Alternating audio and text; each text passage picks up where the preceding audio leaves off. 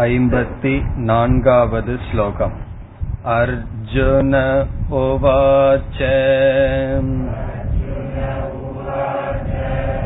स्थितप्रज्ञस्य का भाषा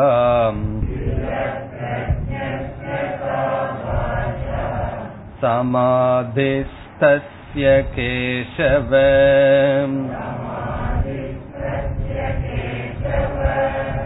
स्थितधि किं प्रभाषेत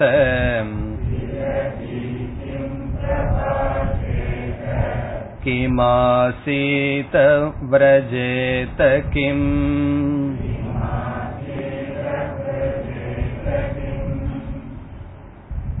இந்த அத்தியாயத்தில் பகவான் கர்மயோகத்தினுடைய பலத்தையும் ஞான யோகத்தினுடைய பலத்தையும் கூறி முடித்தார். எப்பொழுது விவேகம் வைராகியம் இவைகள் உன்னுடைய மனதில் வருமோ அப்பொழுது நீ கர்மயோகத்தினுடைய பலனை அடைந்தாய் என்று புரிந்துகொள். எப்பொழுது ஞான யோகம் என்ற சாதனையை செய்து ஆத்மாவில் மனம் அசையாமல் நிற்குமோ அப்பொழுது ஞான யோகத்தினுடைய பலனையும் அடைந்துள்ளாய் என்று தெரிந்து கொள் என்று முடித்தார். அதைத் தொடர்ந்து அர்ஜுனன் ஒரு கேள்வியை கேட்கின்றான். அந்த கேள்வியை சென்ற வகுப்பில் பார்த்தோம். ஸ்தித பிரஜ்யஸ்ய கா பாஷா. பகவான் கூறியபடி கர்மயோகம் ஞானயோகம் என்கின்ற இரண்டு சாதனையை முறையாக பின்பற்றி கர்மயோகத்தினுடைய பலனை அடைந்து ஞான யோகத்தினுடைய பலனையும் அடைந்தவனை ஸ்தித பிரஜன் ஞானத்தில் நிஷ்டை அடைந்தவன் என்ற பெயரில் அர்ஜுனன் குறிப்பிட்டு அப்படிப்பட்டவனுடைய பாஷா கா. பாஷா என்றால் லட்சணம் இலக்கணம் என்ன? ஞான நிஷ்டை அடைந்தவனுடைய இலக்கணம் என்ன? பிறகு அந்த ஞானிக்கு அர்ஜுனன் கொடுக்கின்ற இனியொரு பெயர் சமாதிஸ்தஸ்ய. சமாதியில் இருக்கின்ற. சமாதி என்பதற்கும் இரண்டு பொருள் பார்த்தோம். ஆத்மாவில் அல்லது ஆத்ம தத்துவத்தில் இருப்பவனுடைய இலக்கணம் என்ன? ஸ்திததீகி ஸ்திதமான உறுதியான அறிவை உடையவன் கிம் பிரபாஷேத. அவன் எப்படி பேசுகின்றான்? கிம் ஆசீத. கதம் ஆசீத. அவன் எப்படி அமர்கின்றான்? அவன் எப்படி செல்கின்றான்? இதற்கு நாம் சாரமாக என்ன பார்த்தோம்? ஞானியினுடைய விவகாரம் எப்படி இருக்கும்? டிரான்சாக்சன் ஞானி எப்படி விவகாரம் செய்வான்? அல்லது இந்த உலகத்தில் உள்ள மக்களோடு அவன் விவகாரம் செய்யாத காலத்தில் அவனிடத்தில் அவன் எப்படி இருப்பான்? அவன் எப்படி அமர்வான் என்றால் அவன் அவனிடத்தில் எப்படி இருப்பான்? பிறகு அவன் மற்றவர்களிடத்தில் எப்படி விவகாரம் செய்வான்? சுருக்கமாக என்ன பொருள்? அவனுடைய பிராரப்தத்தை எப்படி சந்திப்பான்? விதவிதமான சூழ்நிலைகள் நமக்கு வருகின்றது. ஞானியானவன் அதை எப்படி சந்திப்பான்?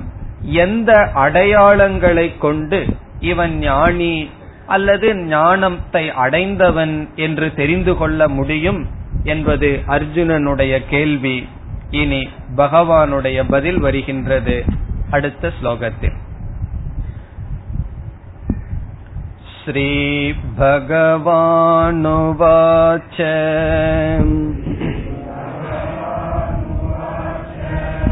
प्रजहाति यदा कामान् सर्वान् पार्थमनोगतान्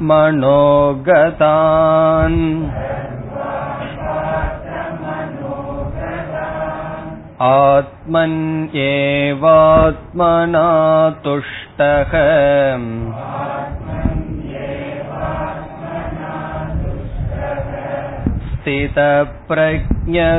स्थितप्रज्ञस्तथोच्यते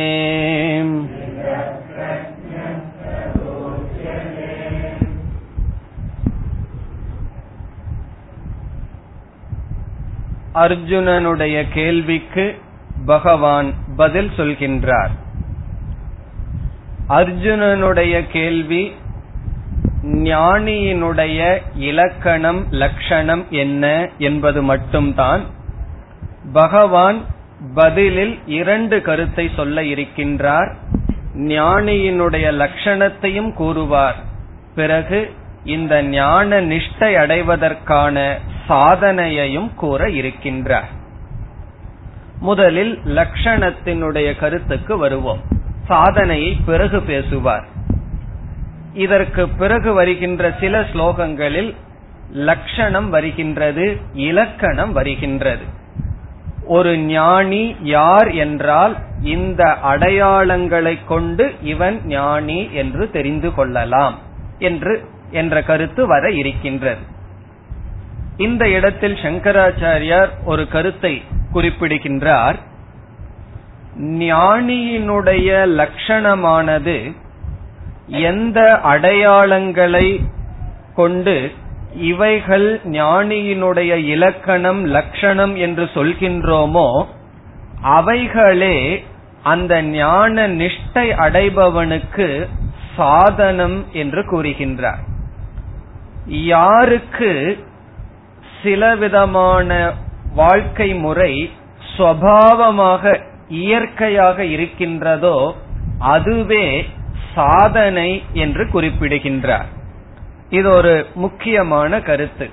எப்படி என்றால் ஒரு குழந்தை இருக்கின்றது அது நடந்து பழக ஆரம்பிக்கின்றது. அந்த குழந்தையானது நடந்து பழகுகின்றது. ஆகவே நடந்து பழகுதல் என்பது சாதனை. அதற்கு முன்னாடி வேற ஒரு பொருளினுடைய துணை கொண்டு சுவற்றினுடைய துணை கொண்டு அது நடந்து பழகுகின்றது.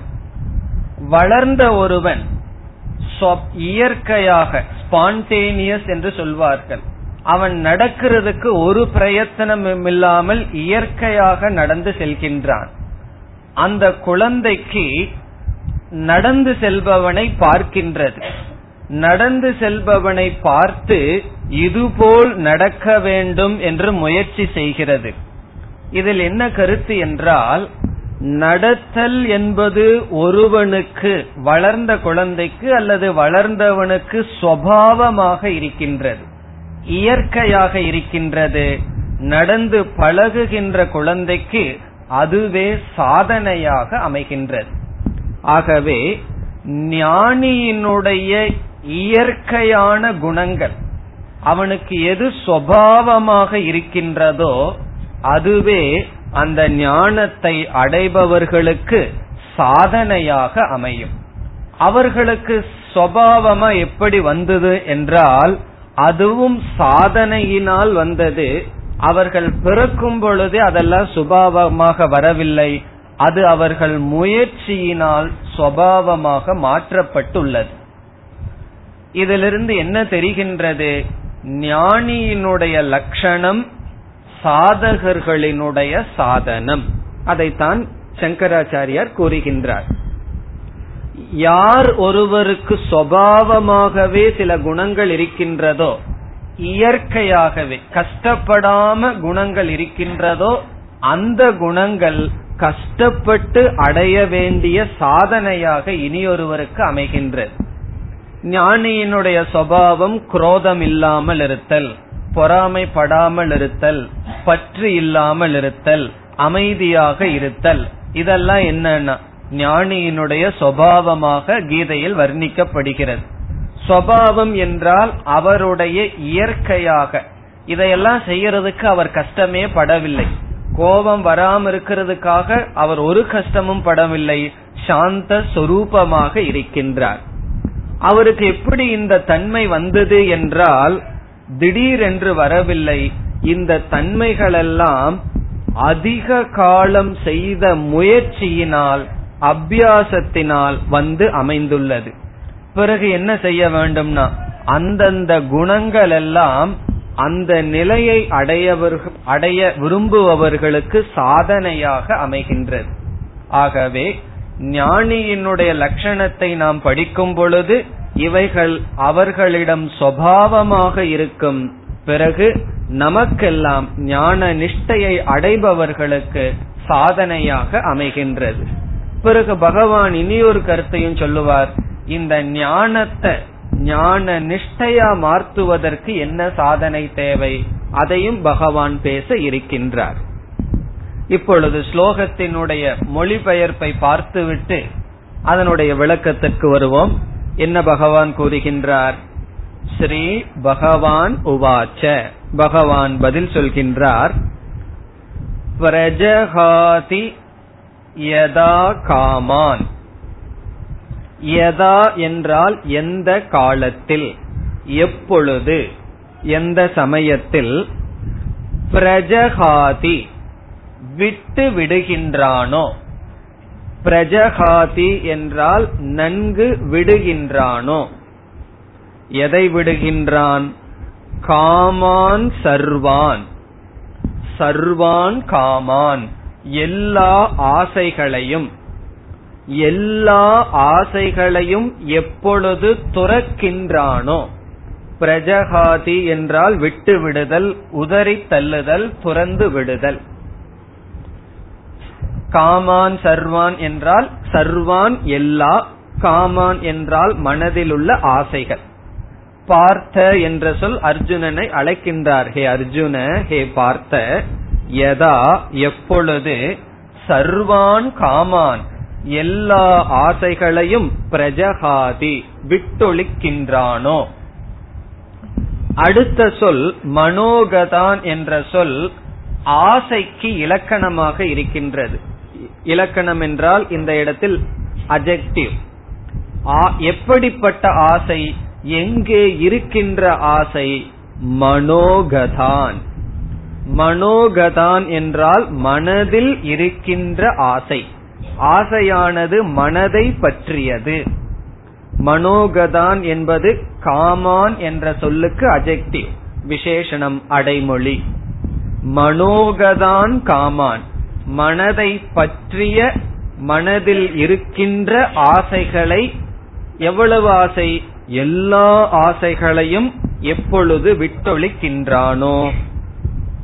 பிறகு இரண்டாவது வரியில் ஆத்மனி ஏவ ஆத்மனா துஷ்டக.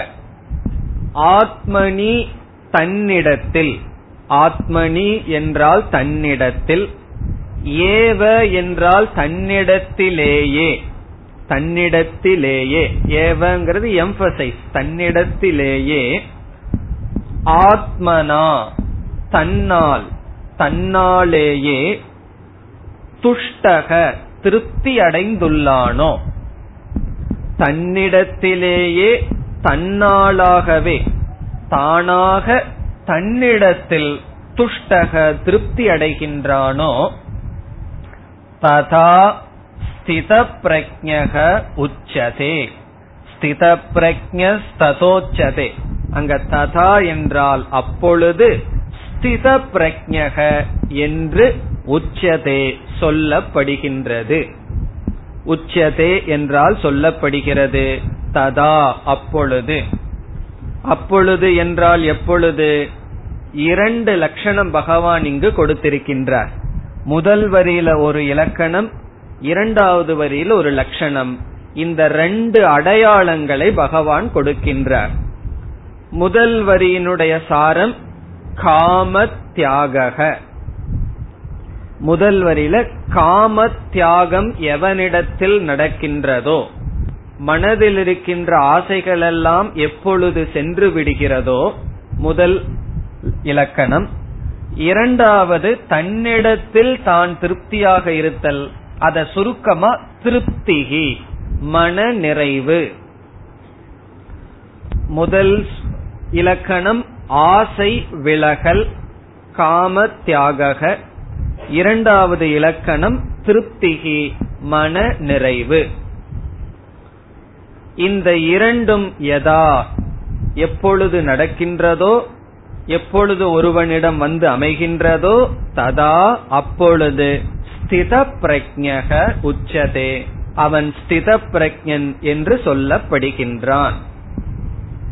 மேற்கொண்டு பகவான் விளக்க இருக்கின்றார். ஸ்தித பிரஜனுடைய இலக்கணத்தை லட்சணத்தை கூற இருக்கின்றார்.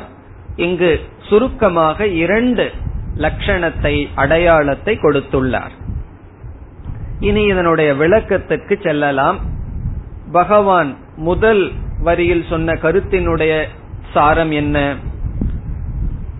எப்பொழுது மனதில் இருக்கின்ற ஆசைகளெல்லாம் சென்று விடுகிறதோ அப்பொழுது ஸ்தித பிரஜன் என்று சொன்னார். இதை கேட்டவுடன் நமக்கு ஒரு சந்தேகம் வரும். ஆசை எல்லா ஆசைகளும் சென்று விட்டால் மூச்சுடனுங்கிற கூட ஆசை இருக்கக்கூடாதே? சாப்பிடணுங்கிறக்கு ஆசை இருக்கக்கூடாது பேசணுங்கிறக்கு ஆசை இருக்கக்கூடாது. அவர் அவன் எப்படித்தான் செயல்படுவான்? அவனுடைய வாழ்க்கை ஒரு பைத்தியகாரன போல இருக்குமே என்ற சந்தேகம் நமக்கு வரலாம். ஆகவே இப்பொழுது காமக என்ற சொல்லினுடைய சூக்மத்தை நாம் புரிந்து கொள்ள வேண்டும். சாஸ்திரத்துல வந்து ஆசை காமக ராகக என்றெல்லாம் பயன்படுத்தப்படும். அதனுடைய அர்த்தத்தை நாம் புரிந்து கொள்ள வேண்டும். அப்பொழுதுதான் இந்த சொல் நமக்கு சரியாக பொருள்படும்.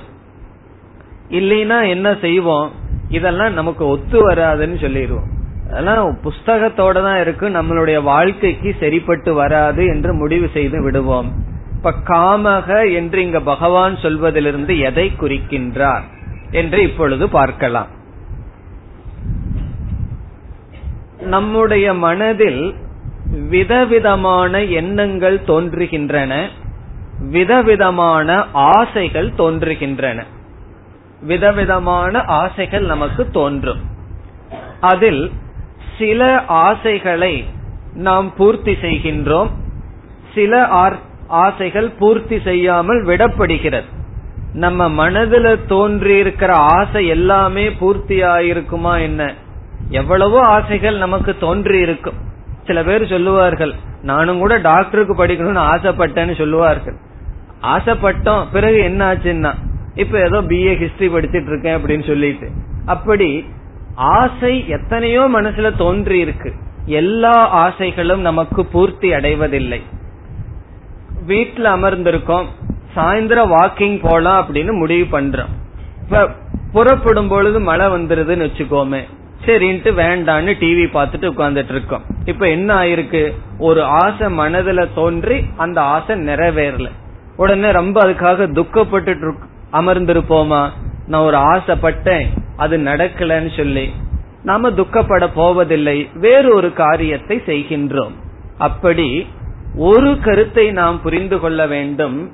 மனதில் எத்தனையோ ஆசைகள் தோன்றி இருந்தாலும் எல்லா ஆசைகளும் பூர்த்தி செய்யப்பட்டால்தான் நான் திருப்தியா இருந்திருப்பேன் திருப்தியா இருக்கிறேங்கிற அவசியம் கிடையாது. சில ஆசைகள் பூர்த்தி செய்தால்தான் எனக்கு திருப்தி.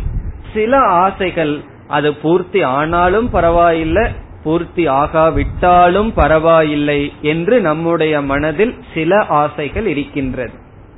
அதனாலதான் சாஸ்திரத்துல என்ன செய்கிறார்கள் நம்முடைய மனதில் இருக்கின்ற ஆசைகளை இரண்டாக பிரிக்கிறார்கள்.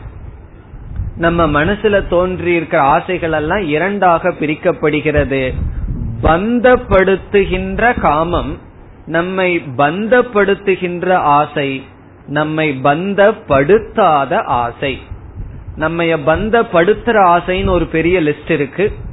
அல்லது நம்மைய பந்தப்படுத்தாத ஆசைகள் என்று ஆசைகள் இரண்டாக பிரிக்கப்படுகிறது. சங்கராச்சாரியார் பகவத்கீதைக்கும் பிரம்மசூத்திரத்துக்கும் உபனிஷத்துக்கெல்லாம் கமெண்ட்ரி எழுதணும்னு ஆசைப்பட்டிருக்கார். அவர் ஆசைப்படல அப்படின்னா அவருடைய அறிவு நமக்கு கிடைச்சிருக்குமா? அவர் ஆசைப்பட்டார். எழுதி பூர்த்தி ஆச்சு. ஒரு கால் இடையில அது பூர்த்தி ஆகலைன்னு சொன்னா அவர் துக்கப்பட்டிருப்பாரா? அவர் ஸ்திதப்பிரஜனா இருந்த காரணத்தினால துக்கப்பட்டிருக்க மாட்டார். அப்படி எத்தனையோ ஆசைகள் மனதுல தோன்றுது. சிலது பூர்த்தி ஆகும் சிலது பூர்த்தி ஆகவில்லை இனி அடுத்த கேள்வி எந்த அடிப்படையில் இது பந்தப்படுத்துகின்ற ஆசை இது பந்தப்படுத்தாத ஆசை என்று நாம் பிரிக்கின்றோம்? என்றால் இது பெரிய சூக்மமான விஷயம் கிடையாது. ரொம்ப சாதாரண விஷயம்தான். எதனுடைய அடிப்படையில பிரிக்கிறோம்? எந்த ஆசை நிறைவேறித்தான் ஆக வேண்டும் ஒரு நிபந்தனம் இருக்கோ அந்த ஆசைகள் நம்மை பந்தப்படுத்தும். எந்த ஆசை அது நிறைவேறினாலும் சரி நிறைவேறாவிட்டாலும் சரி என்ற நிலைக்கு வருகின்றதோ அந்த ஆசைகள் நம்மை பந்தப்படுத்தாத ஆசைகள். இப்ப ஆசை பந்தப்படுத்துகின்ற ஆசை என்ன? எந்த ஆசையானது அதை நிறைவேறித்தான் ஆக வேண்டும் என்கின்ற ஆக்ரகம் இருக்குமோ? ஆக்ரகம் என்றால் பிடிவாதம் இருக்குமோ? அந்த ஆசைகளெல்லாம் நம்மை பந்தப்படுத்தும். எந்த ஆசைகள்? அதனுடைய விளைவு அதனுடைய ரிசல்ட் எப்படி வேண்டுமானாலும் இருக்கலாம் என்று இருக்கின்றதோ அந்த ஆசைகளானது நம்மை பந்தப்படுத்தாது. நம்ம வந்து ஸ்கூட்டர்ல போயிட்டு இருக்கோம் டெய்லி பஸ் ஸ்டாண்ட்ல ஒருத்தர் இருந்து லிப்ட் கேட்பார் அவர் இருந்தா கூட்டிட்டு போவோம். அவர் இல்ல அப்படின்னா நம்மளாக போவோம். அது நம்மளை பந்தப்படுத்துமோ? பந்தமே படுத்தாது. காரணம் என்ன? ஒரு உதவி செய்யறோம் அவருக்கு சந்தர்ப்பம் இருந்தா பயன்படுத்தட்டும். இல்லைன்னா இல்லைன்னு சொல்லி அதே சமயத்துல உதவி செய்வோம். உதவி செய்யறதுக்கு ஆசை இருக்கும். ஆனால் அது நம்மை பந்தப்படுத்தாது. இப்படி நமக்குள்ளேயே எத்தனையோ ஆசைகள் செய்ய வேண்டும் செய்யலாம் என்ற விருப்பம் இருக்கும். அவைகளெல்லாம் நம்மை பந்தப்படுத்தாது. ஆனால் சில ஆசைகள் இருக்கும். அது நிறைவேறித்தான் ஆக வேண்டும் என்கின்ற பிடிப்பு இருக்கும். அவைகள் நம்மை பந்தப்படுத்தும். இனி பந்தப்படுத்துகின்ற ஆசையினுடைய மூலம் என்ன என்று பார்க்கலாம். இப்படி வந்து நம்மளுடைய மனதில் சில ஆசைகள் இருக்கு இது கண்டிப்பாக வேண்டும் நடந்துதான் ஆக வேண்டும் என்ற சில ஆசைகள் நம்முடைய மனதை பிடித்து கொண்டிருக்கின்றது. உண்மையிலேயே நம்ம போய் ஆசைய பிடிச்சிருக்கிற மாதிரி சொன்னாலும் ஆசை தான் நம்மையே பிடிச்சிட்டு இருக்கு அதனாலதான் எல்லாம் சொல்லுவார்கள்? ஆசை விட மாட்டேங்குதே நான் ஆசைய விடாம இருக்கேன்னு யாராவது சொல்லுவார்களா? ஆசை என்ன விட மாட்டேங்குதே அப்படித்தானே சொல்வார்கள்? ஆசை யார விட்டது? என்றெல்லாம் சொல்கிறார்கள் அல்லவா? அப்படி ஒருவனுடைய மனதை ஆசை பிடித்து கொண்டிருப்பதற்கு என்ன காரணம்? ஆசை எதிலிருந்து உற்பத்தி ஆகின்றது என்று விசாரம் செய்து பார்த்தால் ஒருவனுடைய மனதில் நிறைவு இருந்ததுன்னு வச்சுக்கோமே. மன நிறைவு இருந்ததுன்னா அந்த நிறைவான மனதிலிருந்து ஆசை உற்பத்தி ஆகுமா? கண்டிப்பாக உற்பத்தி ஆகாது. இல்லையே உற்பத்தி ஆயிருக்குன்னா மனசு நிறையல அப்படின்னு அர்த்தம். உற்பத்தி ஆயிருக்குன்னா மனது நிறையவில்லை. இப்ப மனது நிறைந்திருந்தால் அந்த நேரத்துல ஆசை இருக்காது. அல்லது எந்த நேரத்துல ஆசை இல்லையோ அந்த நேரத்துலதான் மனசு நிறைஞ்சிருக்குன்னு அர்த்தம். அப்படி மன நிறைவு இதை பூர்ணத்துவம் என்று சொல்கின்றோம். இந்த பூர்ணத்துவத்திலிருந்து ஆசை வராது. ஆனால் அபூர்ணத்துவத்திலிருந்து சென்ஸ் ஆஃப் இன்கம்ப்ளீட்னஸ் என்று சொல்வது. ஒரு பாவனை உணர்வு குறைவு அப்படிப்பட்ட ஒரு குறையிலிருந்துதான் ஆசையானது உற்பத்தி ஆகின்றது. இன்கம்ப்ளீட்னஸ் அப்படின்னு சொல்றது. நம்மளுடைய மனதிலேயே ஒரு குறைவை பார்க்கின்றோம் ஒரு நிறைவை பார்க்கவில்லை. அந்த குறையிலிருந்து ஆசையானது உற்பத்தி ஆகின்றது இந்த குறை ஏன் வந்தது? அபூர்ணத்துவம் ஏன் வந்தது என்றால் இந்த இடத்துல சாஸ்திரத்தினுடைய உதவி தேவை. அபூர்ணத்துவம் வருவதற்கு காரணம் எந்த இடத்தில் நான் நான் நான் என்கின்ற புத்தி இருக்கின்றதோ அந்த இடத்திலிருந்து அபூர்ணத்துவம் தோன்றுகிறது. இப்ப இந்த உடலை நான் நினைக்கிறோம். நம்முடைய மனச நான் நினைக்கிறோம். பிறகு சில நம்மை சார்ந்தவர்கள்னு சொல்லி என்னை சார்ந்தவர்கள்னு நினைக்கிறோம். இப்படி நான் என்ற சொல்லுக்கு இந்த உடல் மனம் இவைகள் பொருள் ஆகிவிட்ட காரணத்தினால் இவைகளினுடைய தர்மம் எல்லாம் என்னுடைய தர்மம் ஆகிவிட்டது. உன்னை பார்த்து அது நான் நினைச்சா அத அது நானா இருக்கணுங்கிற அவசியம் இல்லை அத நான் நினைச்சிட்டா அதனுடைய தர்மம் எல்லாம் என்னுடைய தர்மம். அப்படி இந்த உடலினுடைய தர்மம் என்னுடைய தர்மம் ஆகின்றது பிறகு உடலினுடைய தர்மம் என்னன்னா அபூர்ணத்துவம். இந்த உடல் மனம் இவைகளை நிறைக்கவே முடியாது.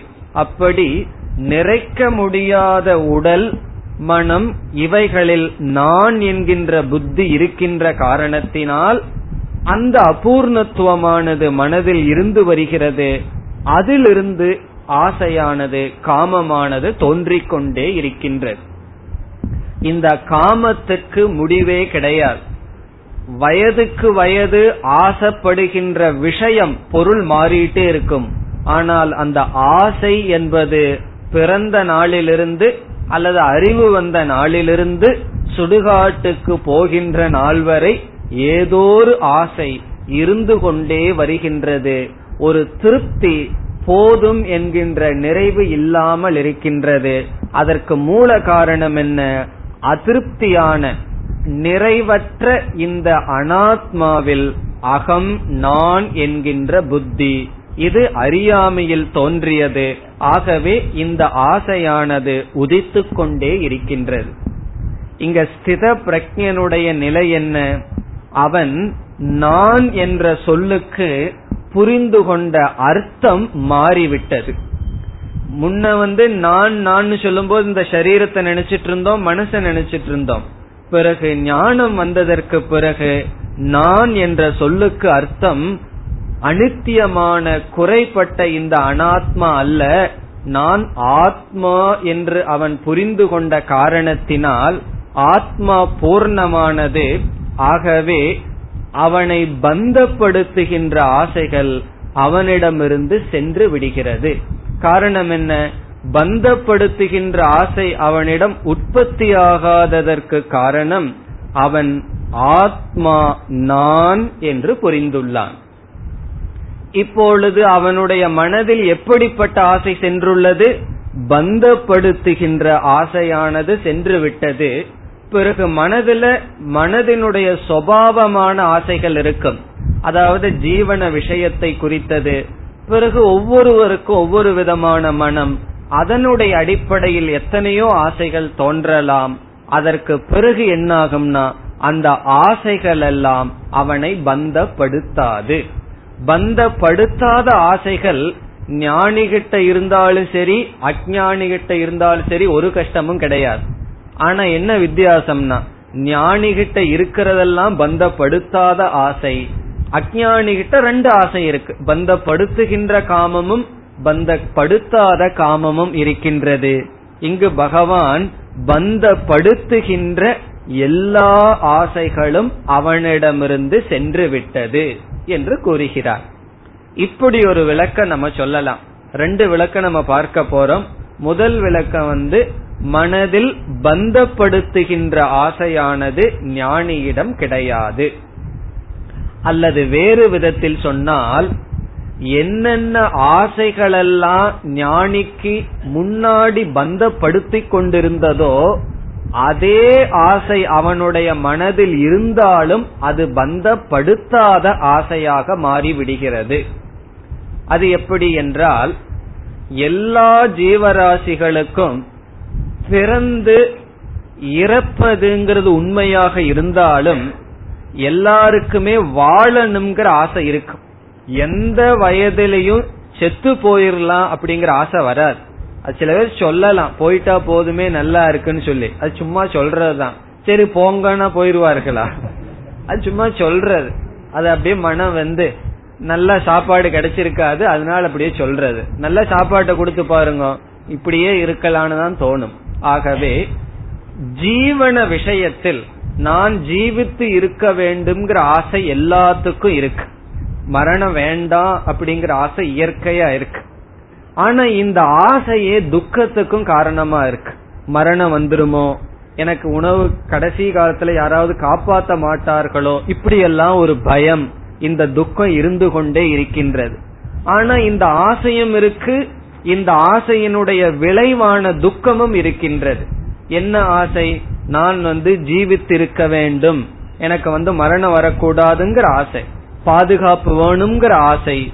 பிறகு இந்த ஆசையினுடைய விளைவான சோகம் இவைகளெல்லாம் இருக்கும். ஞானத்துக்கு பிறகு இந்த ஆசை இருக்கும். இந்த ஆசையினுடைய விளைவு இருக்காது. காரணம் அவனுக்கு ஜீவித்து இருக்கணுங்கிற ஆசை இருக்குமா? ஆனால் அவன் எவ்வளவு நாள் ஜீவித்து இருக்க வேண்டும் என்று கேள்வி கேட்டால் அவனுடைய பதில் இந்த நொடியிலும் போக தயார் அல்லது தொண்ணூறு வருஷமும் வாழ தயார்னு சொல்லி அவனுடைய ஜீவிதமான விஷயத்தில் பந்தப்படுத்துகின்ற ஆசையையே பந்தப்படுத்தாத ஆசையாக மாற்றிவிட்டான். காரணம் என்ன? நான் என்ற சொல்லுக்கு பொருள் இந்த உடலோ மனசோ அல்ல. ஆத்மா என்று புரிந்து கொண்ட காரணத்தினால். இப்படி ரெண்டு காரணம் சொல்லலாம். ஒன்று பந்தப்படுத்துகின்ற ஆசைகள் எல்லாம் கிடையாது.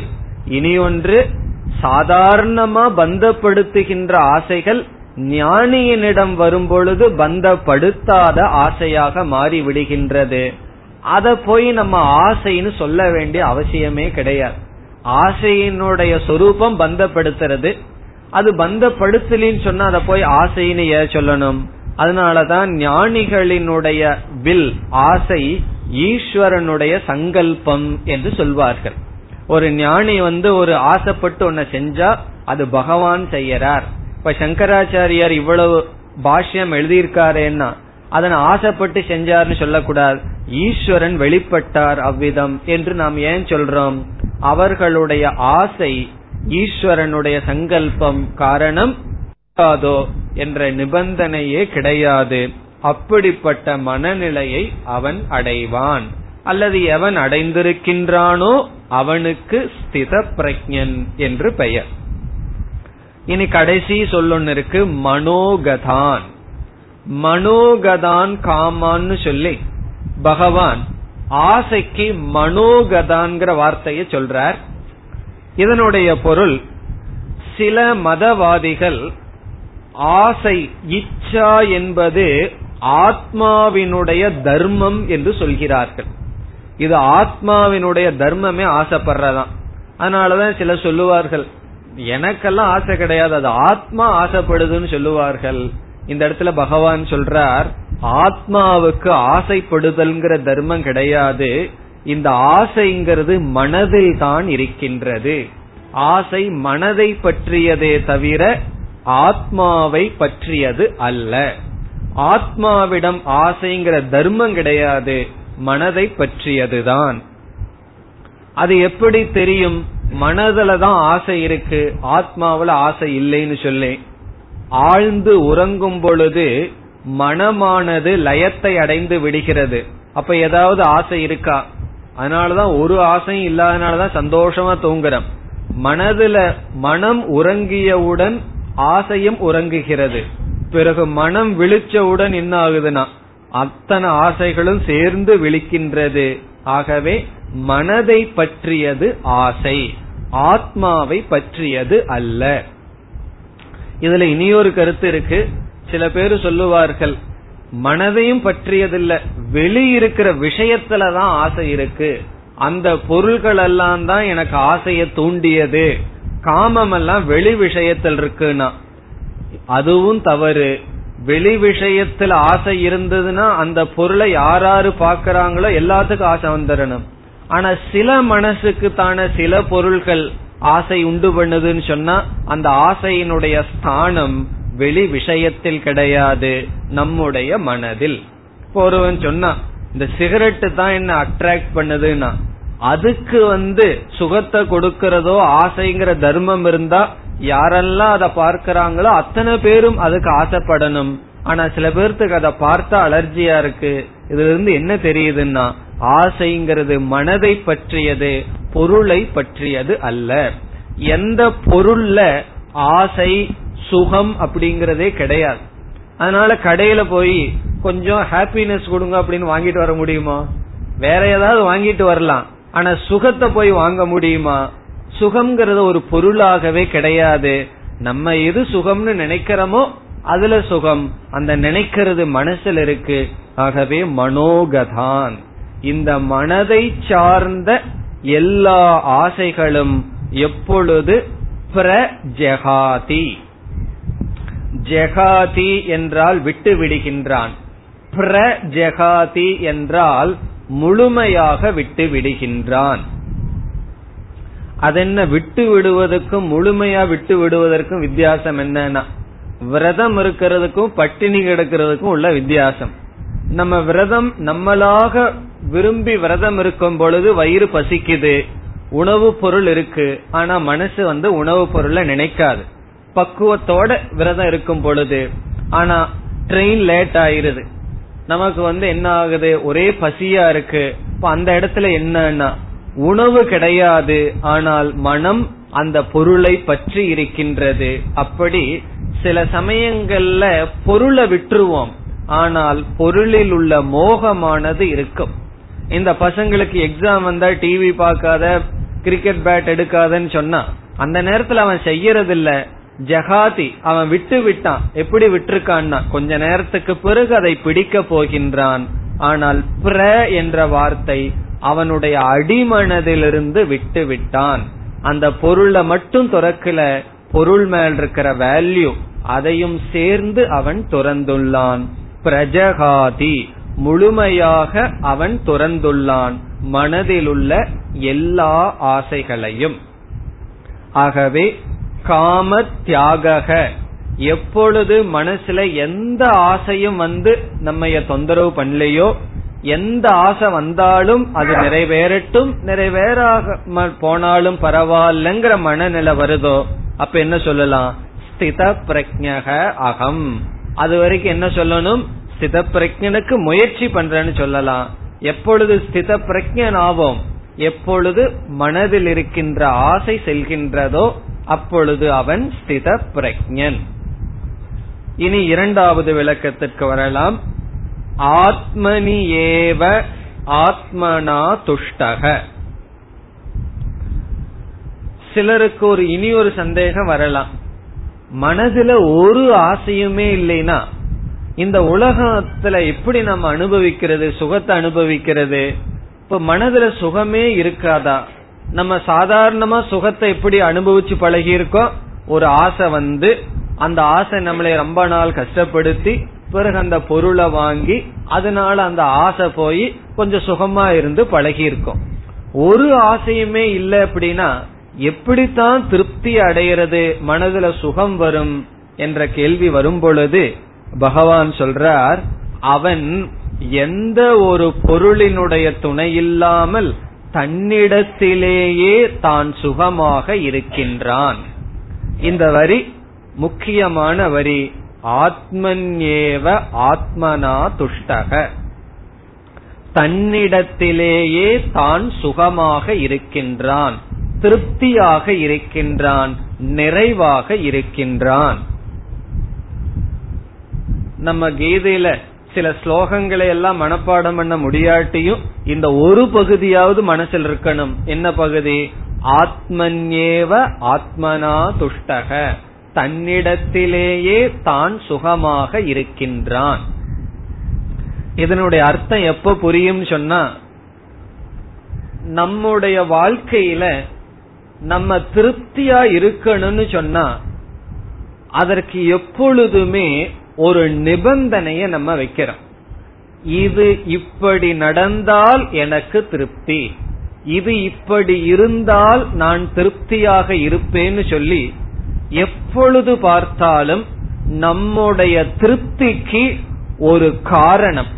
இது இப்படி இருக்கணும் இது இப்படி இருக்க கூடாது அல்லது இப்படி இருக்கிறது அப்படியே இருக்க வேண்டும். மாற்றம் இருக்க கூடாது இப்படி ஒரு நிபந்தனையுடன் தான் நம்முடைய மனது திருப்தியானது இருக்கின்றது. அந்த நிபந்தனை மாறிடுதுன்னு வச்சுக்கோமே திருப்தியானது சென்றுவிடும். ஒரு செட்டப் நம்ம வச்சிருக்கோம். அது அப்படியே இருந்தா தான் எனக்கு திருப்தி. அதுல ஒரு மாற்றம் வந்து விட்டால் நமக்கு திருப்தி கிடையாது. உதாரணமா கற்பனை தான். நீங்க வீட்டுக்கு போகும் பொழுது வீட்டில் இருக்கிற பொருள் எல்லாம் ஒரு திருடன் திருடிட்டு போயிட்டான்னு வச்சுக்கோமே சும்மா ஒரு கற்பனைக்கு தான் சொல்றேன். என்ன ஆகும்னா அங்க போய் ஆத்மன் ஏவ ஆத்மனா துஷ்டகன்னு சொல்லி திருப்தியா இருக்க முடியுமா? காரணம் என்ன? நம்மளுடைய பொருள்கள் அப்படியே இருக்கணும். அப்படின்னு சொல்லி எவ்வளவோ கண்டிஷன்ஸ் நிபந்தனைகள் இருக்கு. வீட்டில் இருக்கிற பொருள் அப்படியே இருக்கணும். எப்படி எவ்வளவு நிபந்தனை வேணாலும் போட்டுக்கலாம். அந்த நிபந்தனை என்ன விட உங்களுக்கு அதிகமாகவே தெரியும். இந்தந்த கண்டிஷன் இப்படி இருந்தா தான் அவர் மூடு நல்லா இருக்கும் இல்லைன்னா அப்செட் ஆயிருவார் சொல்லுவார்கள் அல்லவா? அப்படி நம்முடைய திருப்திக்கும் வெளி விஷயத்துக்கும் எப்பொழுதுமே சம்பந்தம் இருக்கின்றது. அதுதான் இங்க கருத்து. என்னுடைய திருப்திக்கும் மற்றவர்களுடைய பேச்சுக்கும் ரொம்ப சம்பந்தம் இருக்கு. ஒரு வார்த்தை அப்படி சொல்லிட்டா என்னுடைய திருப்தி போச்சு. மற்றவர்களுடைய பிஹேவியர் மற்ற சூழ்நிலைகளுக்கும் என்னுடைய மன நிறைவுக்கும் ஒரு பாலம் இருந்து கொண்டே இருக்கின்றது. நம்ம சிந்திச்சு பார்ப்போம் எப்பாவது அந்த பாலம் இல்லாம இருந்திருக்குமா? என்னுடைய நிறைவுக்கும் வெளி விஷயத்துக்கும் மற்றவர்களுடைய குணம் மற்றவர்களுடைய சொல் பொருளாதார சூழ்நிலை அப்படி வெளி விஷயத்துக்கும் எப்பொழுதும் ஒரு தொடர்பு இருந்து கொண்டே இருக்கின்றது. இந்த இடத்துல வெளி விஷயம்னு சொன்னா நம்முடைய உடலுமே வெளி விஷயம்தான். நான் சொல்லும் போது நான் நம்மளுடைய மனம் ஆத்மா. இந்த உடல் முதல் கொண்டு ஆரம்பிச்சு இந்த வெளி விஷயத்தினுடைய நிலைக்கும் கண்டிஷனுக்கும் என்னுடைய மன நிறைவுக்கும் ஒரு சம்பந்தம் இருக்கின்றது. இங்க பகவான் சொல்றார் இந்த சம்பந்தம் எப்பொழுது கட்டாகுமோ எப்பொழுது நீக்கப்படுமோ அப்படி நீக்கப்பட்டு என்னன்னா என்னுடைய திருப்திக்கு என்னை தவிர யாருமே காரணம் கிடையாது. நான் என்னிடத்திலேயே நிறைவுடன் இருக்கின்றேன். என்னை நிறைவுபடுத்துறதுக்கு யாரும் எதுவும் செய்ய வேண்டாம். அல்லது யாரும் என்னை நிறைவுபடுத்த முடியாது. என்னுடைய நிறைவிலிருந்து நீக்க முடியாது என்கின்ற சுதந்திரம் இண்டிபெண்டன்ஸ் எப்ப வருமோ அப்பொழுது ஸ்தித பிரஜன் என்று அழைக்கப்படுகின்றான். இப்ப எப்பொழுது ஒருவன் ஸ்தித பிரஜன் என்று சொல்லப்படுகின்றான் என்னைக்கு தன்னிடத்தில் தான் திருப்தியாக இருக்கின்றானோ. என்ன பார்க்கும் பொழுதே நான் திருப்தியாக எப்பொழுது இருக்கின்றேனோ. நமக்கு வந்து சில சமயம் மற்றவர்களுடைய குணநலங்களை நினைச்சு திருப்தி இருக்காது. சில சமயம் நம்மளே நினைச்சே திருப்தி இருக்காது. எனக்கு கோபம் வருது பொறாம வருது பொறாம வருதுன்னு சொல்ல மாட்டோம். நமக்குள்ளேயே ஒரு திருப்தி இருக்காது. என்று நம்மிடத்திலேயே நமக்கு அதிருப்தி. நம்முடைய மனதிலேயே நமக்கு அதிருப்தி. நம்முடைய மனசையே நம்மால வச்சுக்க முடியல. அதனாலதான் ஏதாவது ஒரு பொருள் டைவர்ட் பண்றதுக்கு தேவைப்படுது. அப்படி இருக்கும்போது நம்ம மற்றவங்க வீட்டுல வச்சிருக்கிறது ஒரு பெரிய விஷயம் அல்லவா? அது நமக்கு தெரியவே மாட்டேங்குது. நம்மளுடைய மனசை நம்ம வச்சிருக்கிறதே பெரிய கஷ்டம். வைக்க முடியவில்லை. மற்றவர்களையும் நம்ம வச்சிருக்கோம். மற்றவர்களுடைய குணநலத்துல நமக்கு திருப்தி இல்லை. இவ்விதம் என்னிடத்தில் நான் அதிருப்தி மற்றவர்களிடத்தில் நான் அதிருப்தி. காரணம் என்னன்னா எத்தனையோ எக்ஸ்பெக்டேஷன் எதிர்பார்ப்புகள். இங்க பகவான் சொல்றார் என்னிடத்தில் எனக்கு எப்பொழுது திருப்தி வருமோ? என்னுடைய மன நிறைவுக்கு எந்த கண்டிஷனும் கிடையாதோ எந்த நிபந்தனையும் இல்லையோ அப்பொழுது நான் ஞான நிஷ்டையை அடைந்தவன் என்று புரிந்து கொள்ள வேண்டும். இப்ப யார் ஸ்தித பிரஜன் தன்னிடத்தில் திருப்தியாக இருப்பவன் ஸ்தித பிரஜன் இத கேட்டா நமக்கு என்ன பண்ண தோணும்? ரொம்ப தூரம் இருக்கிற மாதிரி இருக்கே. மோக்ஷத்துக்கும் எனக்கு ரொம்ப தூரம் இருக்கிற மாதிரி இருக்கேன்னா அது உண்மையும் கூட. ரொம்ப தூரம் தான் ஏன்னா எவ்வளவு தூரம் டிராவல் பண்ணணும்? நம்மளுடைய ஆத்மாவை அடையணும் அல்லவா? அது எவ்வளவு தூரம்? அது ஜீரோ டிஸ்டன்ஸ் எனக்கும் ஆத்மாவுக்கும் டிஸ்டன்ஸ் ஜீரோ அல்லது இன்பினிட் ஒன்னா தூரம் அல்லது ரொம்ப பக்கம். ஒரு கோணத்துல பார்த்தா ரொம்ப தூரமா இருக்கு. இனி ஒரு கோணத்துல பார்த்தா ரொம்ப பக்கமா இருக்கு. ஆமா நான் பேசாம திருப்தியா இருந்துடலாமே அப்படி தோணும். ஆனா முடியலையேன்னா.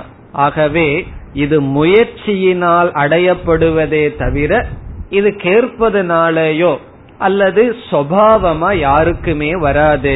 அதனாலதான் ஸ்தித பிரஜனுடைய லட்சணம் சாதகர்களினுடைய சாதனை. இந்த இடத்துல பகவான் என்ன சொல்றார்? தன்னிடத்தில் தான் திருப்தியாக இருத்தல்.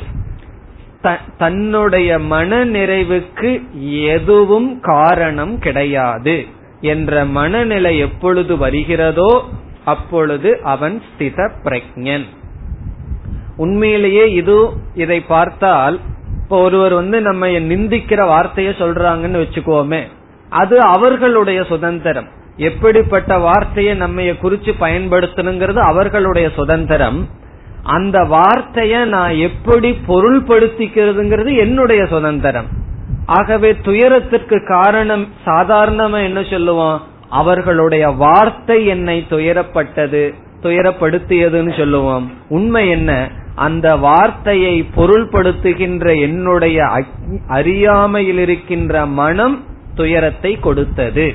இப்படி புரிஞ்சிட்டம்னா முதல்ல என்ன முடிவு செய்யணும்? உலகத்துல எந்த பொருளுமே என்னை துயரப்படுத்தாது. பிறகு என்னை யார் துயரப்படுத்துகின்றார்? என்னுடைய மனம்தான் என்னை துயரப்படுத்துகிறது. விதவிதமான சூழ்நிலையில இன்டர்பிரட் பண்ற என்னுடைய மனம் அதை பொருள்படுத்துகின்ற என்னுடைய மனம்தான் எனக்கு துயரத்தை கொடுத்ததுன்னு புரிஞ்சு அந்த மனதை மாற்றுவதினால் தான் ஒருவன் எதை அடைய முடியும்? தன்னிடத்தில் தான் திருப்தியை அடைய முடியும்.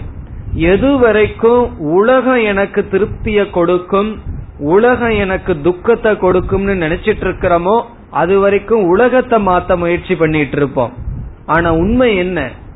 என்னுடைய மனம்தான் எனக்கு திருப்தியை கொடுக்கணும் அப்படி கொடுத்தால் என்னுடைய மனம்தான் எனக்கு துக்கத்தை கொடுக்கின்றது. விதவிதமான அனுபவங்கள் வருகின்றது. அதை பொருள்படுத்துகின்ற என்னுடைய மனதில் தான் குறையிருக்கின்றதுன்னு உணர்ந்து அந்த மனதுக்கு அறிவை கொடுத்து பயிற்சியை கொடுத்து ஞான நிஷ்டையை அடைந்தால் அதனுடைய பலன் ஆத்மனி ஏவ ஆத்மனா துஷ்டக. தன்னிடத்திலேயே தான் திருப்தியாக இருப்பான். இது எதை குறிக்கின்றது? அர்ஜுனன் கேட்டான் கிம் ஆசீத? அவன் தன்னிடத்தில் எப்படி இருப்பான் என்று ஒரு கேள்வியை கேட்டான். அதற்கு பதில் ஞானி தன்னிடத்தில் திருப்தியாக இருப்பான். தன்னிடத்தில் அவன் திருப்தியாக இருப்பான். இந்த திருப்தியினுடைய விளைவு தான் மற்றவங்களுக்கு திருப்திய கொடுக்கறான். தன்னிடத்திலேயே திருப்தி இல்லாத காரணத்தினாலதான் நம்ம இடம் என்ன இருக்கோ அதை தானே மற்றவங்களுக்கு டிஸ்ட்ரிபியூட் பண்ணுவோம். என்னிடத்தில் எனக்கு திருப்தி இல்லை.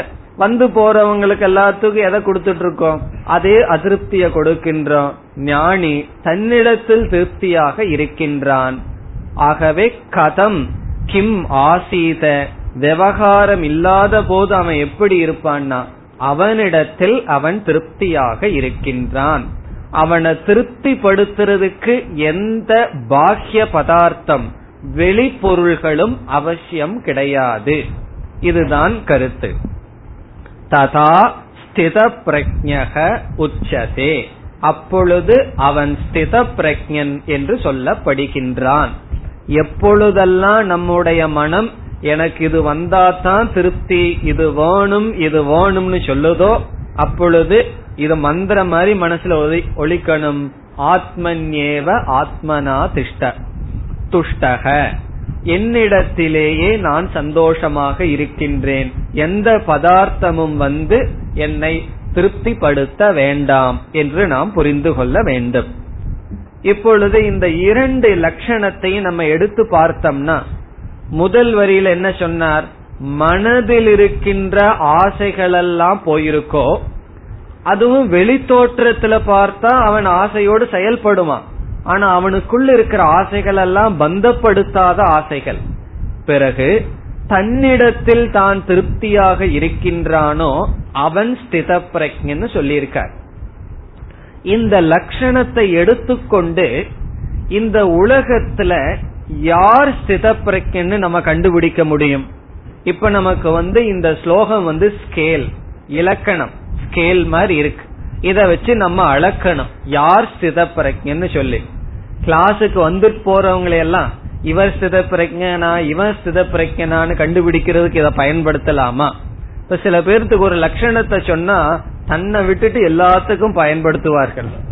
இந்த கிளாஸுக்கு வந்துட்டு போறவங்களையெல்லாம் இவர் ஸ்தித பிரக்கனா இவர் ஸ்தித பிரக்கனான்னு கண்டுபிடிக்கிறதுக்காக இந்த லட்சணமா? என்றால் இந்த லட்சணம் ஒரே ஒரு இடத்துலதான் அப்ளை ஆகும். ஒரே ஒரு ஆளிடத்துல தான் அவர் ஸ்தித பிரஜனா இல்லையான்னு கண்டுபிடிக்கிறதுக்கு பயன்படும். நீங்களே சொல்லிடலாம் அந்த ஆள் யாருன்னா? நம்ம தான் நம்மிடத்துல தான் இந்த இலக்கணம் பொருந்துமா இல்லையான்னு பார்க்க முடியுமே தவிர இந்த ஸ்தித பிரஜனுடைய லட்சணத்தை எடுத்துட்டு யார் ஸ்தித பிரஜன்னு வெளியே தேடிட்டு இருக்க கூடாது மற்றவர்கள் ஸ்தித பிரஜனா இல்லையான்னு கண்டுபிடிக்கிறதுக்கு பகவான் லட்சணம் சொல்லல. நீ ஸ்தித பிரஜனா இல்லையான்னு கண்டுபிடிக்கிறதுக்கு தான் சொல்லியிருக்கார். இந்த இலக்கணத்தை வச்சுட்டு வெளியிருப்பவன் ஸ்தித பிரஜனா இல்லையான்னு நம்மளால கண்டுபிடிக்க முடியாது. காரணம் என்ன? அவருடைய மனசில் இருக்கிற ஆசைகள் எல்லாம் பந்தப்படுத்துற ஆசையா பந்தப்படுத்தாத ஆசையான்னு எப்படி நமக்கு தெரியும்? இல்லையா அவர் சன்னியாசியா போயிட்டு ஒரு குடிசையில் உட்கார்ந்து இருக்காருன்னா அந்த குடிசை எரிஞ்சா அப்புறம் தெரியும். அவருக்கு வந்து அதுல ஆசை இருக்கா இல்லையான்னு சொல்லி. தெரியாதே. அல்லது தன்னிடத்தில் தான் திருப்தியா இருக்காரா? அல்லது யாரு இல்லாத போது யாருமே இல்லையன்னு சோகமா கன்னத்துல கை வச்சுட்டு உட்கார்ந்துட்டு இருக்காரா நமக்கு எப்படி தெரியும்? ஆகவே ஒருவர் தன்னிடத்தில் திருப்தியா இருக்காரா இல்லையான்னு யாருக்கு தெரியும்? அவருக்கு தான் தெரியும். ஒருவருடைய மனதுல தோன்ற ஆசையெல்லாம் பந்தப்படுத்தாத ஆசைன்னு யாருக்கு தெரியும்? அவருக்குத்தான் தெரியும். ஆகவே இந்த இலக்கணம் அவரவர்களுக்குத்தான் பொருந்துமே தவிர வேறு யாருக்குமே பொருந்தாது. ஸ்தித பிரஜனுடைய லட்சணத்தை நம்ம படிச்சிட்டு யாரெல்லாம் ஸ்தித பிரஜன்னு நம்ம தேடிட்டு இருக்க கூடாது நமக்கு இந்த லட்சணத்துக்கு எவ்வளவு டிஸ்டன்ஸ் இந்த லட்சணப்படி நம்ம இருக்கிறோமா? சில சமயம் சொல்லுவாங்கல்ல உன்னுடைய லட்சணம் எதுன்னு சொல்லி. அப்படி நம்மளுடைய லட்சணத்துக்கும் இந்த லட்சணத்துக்கும் எவ்வளவு கேப் இருக்குன்னு பார்க்கறதுக்கு தான் ஸ்தித பிரக்க லட்சணம் பயன்படும். அது மட்டும் இல்ல இதற்கு பிறகு பகவான் பராபக்த லட்சணம்னு பண்டதா பனிரெண்டாவது அத்தியாயத்துல சொல்லுவார். ஞானம்னு சில பண்புகளை பதிமூன்றாவது அத்தியாயத்துல சொல்லுவார். குணாதீதன்னு சொல்லி பதினாலாவது அத்தியாயத்துல பேச போறார். தெய்வீக சம்பத்துன்னு பதினாறாவது அத்தியாயத்துல பேச போறார். இப்படி பல அத்தியாயங்களில் சில இலக்கணங்கள் எல்லாம் நம்ம பார்க்க போறோம். இதுல என்ன பெரிய தவறு நடந்துருதுன்னா இதையெல்லாம் படிச்சுட்டு மத்தவங்களை நம்ம பார்க்க ஆரம்பிச்சிருவோம். உங்கள்கிட்ட இது இல்ல இது தெய்வீ சம்பத்து ஆசுரி சம்பத்துன்னு. இவைகளெல்லாம் நம்மை பரிசோதனைப்படுத்துவதற்காக பகவான் கொடுக்கின்ற இலக்கணம். அதையும் நம்ம ஞாபகம் வச்சுக்கணும். இந்த ஸ்தித பிரஜ லட்சணம் நம்மிடம் இந்த லட்சணம் இருக்கா இல்லையா என்று தெரிந்து கொள்ள மட்டும்தான் பயன்படும். அதுல இந்த ரெண்டு லட்சணத்திலேயே முக்கியமான லட்சணம் என்ன? ரெண்டுமே முக்கியம்தான் ஒரே கருத்து தான் இருந்தாலும் ஆத்மன்யேவ ஆத்மனா துஷ்டக. எப்பொழுது என்னுடைய திருப்திக்கு எதுவுமே காரணமல்ல. நான் மட்டும் காரணமாக இருக்கின்றேனோ அப்பொழுது நான் ஞான நிஷ்டையை அடைந்தவன் ஸ்தித பிரஜன் என்று நாம் புரிந்து கொள்ளலாம். இந்த இலக்கணமானது நம்மை மட்டும் பயன் தெரிந்து கொள்ள பயன்படும் என்பதும் நாம் கவனத்தில் வைத்துக் கொள்ள வேண்டிய கருத்து. காரணம் இந்த இரண்டும் மனதில் உள்ள விஷய விஷயத்தை பகவான் சொல்றார் வாழ்க்கை முறைய சொல்லல. ஸ்தித பிரக்கன் வந்து இந்த இடத்துல இருப்பான். ஸ்தித பிரஜன் வந்து இந்த காரியத்தை செய்யுவான் இந்த காரியத்தை செய்ய மாட்டான். ருத்ரா ருத்ராட்சத்தை தான் கழுத்துல மாட்டிக்குவான். தங்கத்தை எல்லாம் போட்டுக்க மாட்டான். இப்படி எந்த விதமான லட்சணத்தையும் பகவான் சொல்லல. அப்படின்னா தங்கத்தை போட்டுக்கலாமான்னு கேட்க கூடாது போட்டுக்கலாம். யாராவது எடுத்துட்டு போனாலும் சாட்சியா பாக்குற மனநிலை இருந்தா போட்டுக்கலாம். அப்படி எந்த விதமான இலக்கணமும் கிடையாது. ரொம்ப பேர் ஞானியா இல்லையாங்கிறதுக்கு எத்தனையோ ஸ்கேல் வச்சிருக்கார்கள். அவர் எவ்வளவு சாப்பிடுறார்? அதை வச்சு ஞானியா இல்லையான்னு அளக்கிறது. நார்த் இந்தியால எல்லாம் போனா ஒரு சாது நல்லா சாப்பிட்டா தான் ஒரு சாதுவுக்கு அடையாளம். சவுத் இந்தியால எல்லாம் வெறும் அது ஏதோ சொல்லுவார்கள வெறும் அந்த பருப்போ அல்லது இந்த காஞ்சி பெரியவர் ஒன்று சாப்பிடுவாரு அது என்ன? அவள் அவள் சாப்பிட்டு இருந்தா தான் ஞானி. விதவிதமா ஏதாவது சாப்பிட்டு இருந்தா ஞானி இல்ல. இப்படி எல்லாம் வச்சுக்குவார்கள். அல்லது தாடி ரொம்ப நீளமா இருந்தா தான் ஞானி. இப்படி ஒவ்வொருத்தரும் ஒவ்வொரு லட்சணத்தை வைத்துக்கொண்டு பேசுவார்கள். ஒருத்தன் ஞான நிஷ்டனா இல்லையா அப்படிங்கறதுக்கு எது அடையாளம்னா அவனுடைய மனதும் தான் அடையாளம். அவன் அவனிடத்துல திருப்தியா இருக்கானா இல்லையா என்பதுதான். ஆனா ஓரளவு நம்ம கண்டுபிடிக்கலாம். எப்படி தெரியுமோ அவன் திருப்தியா இருந்திருந்தா இந்த மாதிரி செஞ்சிருக்க மாட்டான். அவன் திருப்தியா இல்லாததுனாலதான் இப்படிப்பட்ட செயல்ல இருக்கான்னு நம்ம தெரிந்து கொள்ளலாம். அதனுடைய வெளிப்பாட்டை நாம் புரிந்து கொள்ளலாம். ஆனால் உண்மையில் ஒரு ஞானி யார் என்பது அவனுக்குத்தான் தெரியும். இனி ஒரு ஞானிக்கும் கூட தெரிஞ்சிருக்கணுங்கிற அவசியம் கிடையாது. பாம்பின்கால் பாம்பரியும்ங்கிற உதாரணம் கூட இங்கு பொருந்தாது. ஏன்னா ஒரு ஞானியினுடைய மனம் அந்த ஞானிக்கு தான் தெரியும். அவர் போய் இனி ஒரு ஞானியினுடைய மனசுல என்ன ஓடிட்டு இருக்குன்னு தெரிஞ்சுக்கிற அவசியம் கிடையாது. ஆகவே ஒரு ஞானி ஞானியா ஒரு சம்சாரத்திலிருந்து விடுதலை அடைந்தவன் சம்சாரத்திலிருந்து விடுதலை அடைந்தேனா என்று யாருக்கு தெரியும்னா அவர்களுக்கு தான் தெரியும்.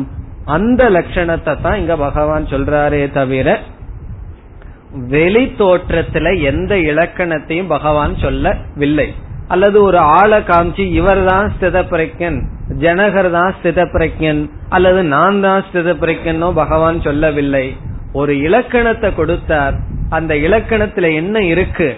மனதில் இருக்கின்ற ஆசைகள் எல்லாம் எப்பொழுது போகுதோ பிறகு எப்பொழுது என்னிடத்தில் ஒரு திருப்தி வருகின்றதோ அப்பொழுது அவன் ஸ்தித பிரஜன் ஞான நிஷ்டையை அடைந்தவன் என்று புரிந்து கொள்ள வேண்டும் என்று கூறுகிறார். இதற்கு மேல் பகவான் என்ன செய்கின்றார்? மீண்டும் சில ஸ்லோகங்களில் ஸ்தித பிரஜனுடைய லட்சணத்தை சொல்லுவார். அவன் எப்படி பிராரப்தத்தை சந்திக்கின்றான் என்று கொஞ்சம் விளக்குவார். பிறகு ஞானத்தை அடைஞ்சதற்கு பிறகு ஞான நிஷ்டை அடைவதற்கு இந்த பிரக்ஞா இந்த ஞானத்துல ஸ்திதி அடைவதற்கு ஸ்திரம் அடைவதற்கு எப்படிப்பட்ட உபாயத்தை கையாளணும்னு சொல்லுவார்.